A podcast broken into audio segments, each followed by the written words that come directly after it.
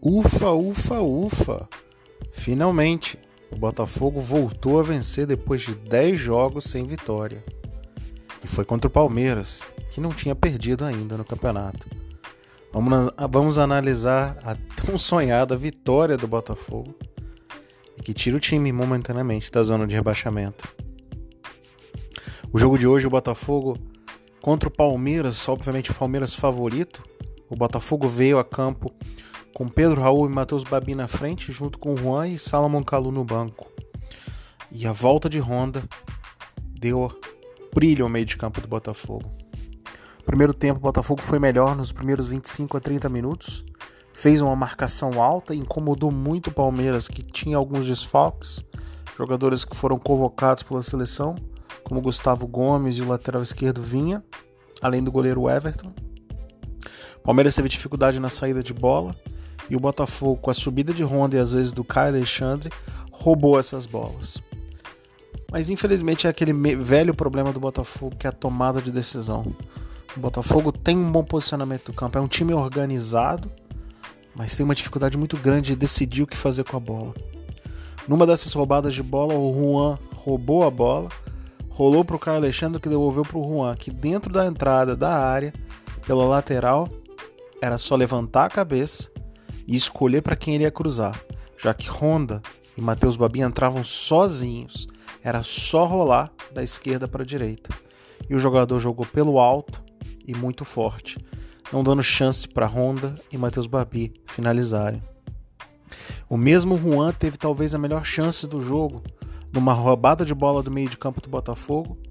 O Pedro Raul cruzou e colocou o Juan em condições de finalizar e ele finalizou de tornozelo da entrada da pequena área. Botafogo teve outras boas chegadas ao ataque, mas que não resultaram em conclusão de gol. E a Botafogo acabou não fazendo gol no começo, quando era melhor.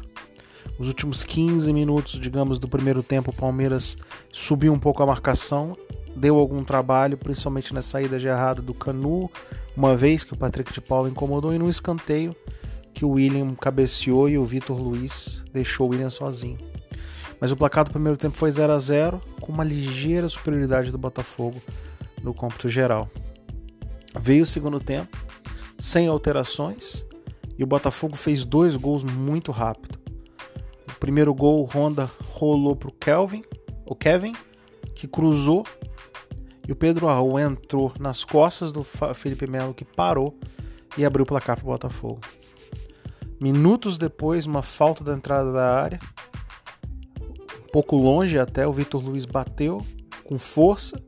A bola desviou no Pedro Raul e sobrou para o Caio Alexandre, que chutou. O Jailson defendeu e na sobra o próprio Caio Alexandre fez 2 a 0. No lance, o juiz acabou marcando impedimento, bandeirinha, mas olhando o VAR, o gol foi validado e o Botafogo abriu 2 a 0. A sensação era que seria uma tarde tarde, não, uma noite de alegria para o Alvinegro. E o Botafogo conseguia se manter com alguma segurança no jogo, pelo menos até os 15 minutos, 20 minutos do segundo tempo. O Palmeiras, obviamente, a partir daí tinha a bola, fez várias alterações, colocou Scarpa, colocou Lucas Lima. Mas o Palmeiras não conseguia incomodar o Botafogo. Rondava, rondava e não conseguia chegar. E o Botafogo não conseguia sair nos contra-ataques. Isso foi uma, uma das coisas que mais preocupou durante o segundo tempo. Já pela metade do segundo tempo, o Botafogo fez algumas alterações e a primeira delas foi o Guilherme entrando no lugar do Juan. Logo que o Guilherme entrou, deu para sentir que o Botafogo deu uma, deu uma evoluída. Durante 5 a 8 minutos, o Botafogo conseguiu sair um pouco mais. O Guilherme deu a opção para o lado esquerdo. O Botafogo chegou pelo menos duas vezes próximo da intermediária, próximo da área do Palmeiras cruzou duas bolas na área, mas que o Palmeiras acabou é, rechaçando. Logo depois, já pelos entre os 25 e 30 minutos do segundo tempo, o Bruno Lazzaroni resolveu colocar o Salomão Kalu e o Renteria.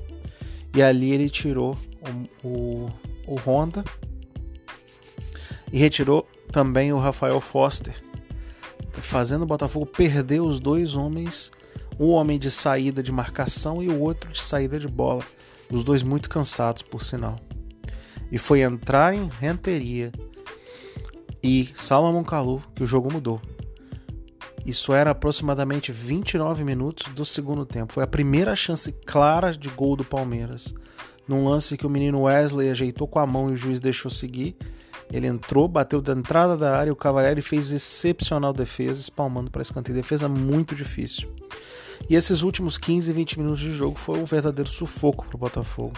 Foram várias bolas lançadas à área, muitos escanteios, muitos cruzamentos. A defesa tentava de qualquer jeito se segurar, mas se eu não estiver enganado, aos 33 ou 34 minutos o Palmeiras diminuiu o placar.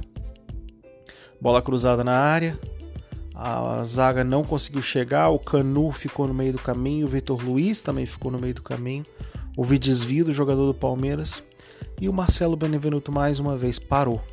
E o William sozinho, em posição até meio duvidosa, mas praticamente na mesma linha, diminuiu 2 a 1 Palmeiras.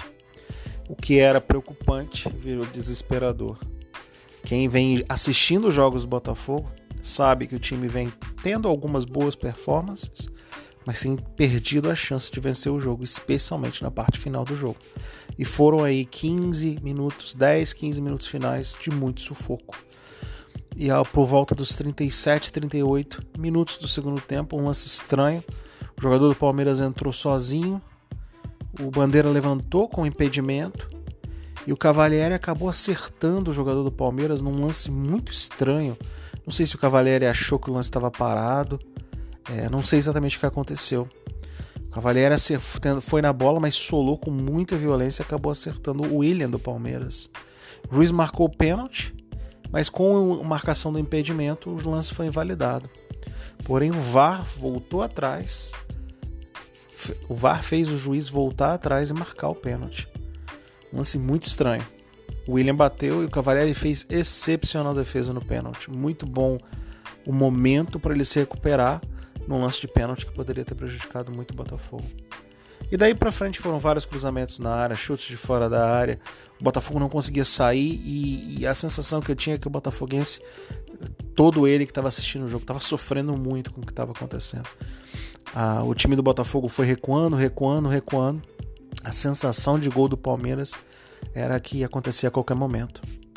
Mas dessa vez não aconteceu. No final do jogo, o Botafogo venceu o Palmeiras por 2 a 1 momentaneamente saiu da zona de rebaixamento e toma um ar e ganha confiança para tentar retomar o Campeonato Brasileiro, que faz uma campanha ruim, essa que é a verdade. No jogo de hoje, a minha nota, nota 8 para o Cavalieri, fez uma grandiosa defesa e defendeu o pênalti, apesar de ter, sido, ter feito o pênalti.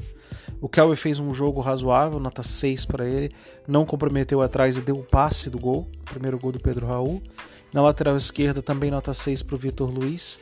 É, o Vitor é um jogador muito, muito voluntarioso, tá em todos os lugares do campo, vai em linha de fundo, vai pelo meio, deu algum, teve alguma dificuldade na marcação, até um pouco mais que o Kelvin, mas ofensivamente é um jogador muito, muito interessante. Nota 6 para os dois laterais. Para nossa zaga, nota 6,5 para o Benevenuto. Fez um bom jogo o Benevenuto, mas mais uma vez dormiu na hora do gol. É um jogador que precisa estar mais ligado dentro de campo, que tem qualidade técnica, mas simplesmente desapareceu na hora do gol, parou e o William foi e fez o gol. Canu nota 7, um pouco melhor que o Marcelo Benevenuto. No meio de campo, Foster 6, uma marcação alta, forte, um bom passe, mas a recomposição é muito difícil para Foster. Ele é muito lento, pesado, e toda vez que Botafogo toma o contra-ataque, é um Deus nos acuda. Tem que torcer para a defesa estar bem posicionada, porque o Foster não consegue recompor. O Caio Alexandre, para mim, foi o melhor em campo do Botafogo, fez uma nota 8,5. Para mim, foi o grande jogador do Botafogo. Marcação alta, roubadas de bola, posicionamento, lançamento, passes. Fez o gol ainda de novo, que é o seu terceiro no campeonato, nota 8,5 para o Caio Alexandre. E o Honda, que voltou, nota 7 para ele, fez um bom jogo. Honda, muito bom primeiro tempo. Começou o gol, o primeiro gol do Botafogo. É um jogador fundamental para o Botafogo que está se encontrando dos homens de frente, o Juan nota 6, se posiciona bem, é, a, a, ajeita é, o corpo bem para fazer a finalização, é, tá bem posicionado, tá bem colocado, participa bem do jogo, mas na hora de decidir, na hora da tomada de decisão, é difícil. perde muitas jogadas por tomar a decisão errada. Matheus Bobinho, nota 5, talvez tenha sido o jogador de linha do Botafogo que pior jogou. Jogou na, no, ponta direita, não rendeu. E o Pedro Raul, nota 7, fez o gol, deu, deu movimentação na frente colocou o Juan no primeiro tempo em condição de marcar. Os, times, os jogadores que entraram, nenhum deles fez, conseguiu fazer nada de interessante nem de negativo. Ah, só o Guilherme, que eu dou uma nota 6,5, que eu gostei da forma como ele entrou, com muita vontade, vibração, buscando durante 5 a 8 minutos. Acho que o Botafogo teve uma chance ali de tentar aumentar o placar e, e não passar sufoco. Bruno Lazzaroni nota 7. O Botafogo venceu, o time recuou no segundo tempo. Não acredito que o Lazzaroni pediu para o time recuar, mas o time venceu e é isso que importa. Agora o Botafogo pega o esporte no domingo, é, no final da tarde, é, lá na Ilha do Retiro. O Botafogo para buscar mais uma vitória, tentar se posicionar cada vez mais no meio da tabela e passar cada vez menos sufoco.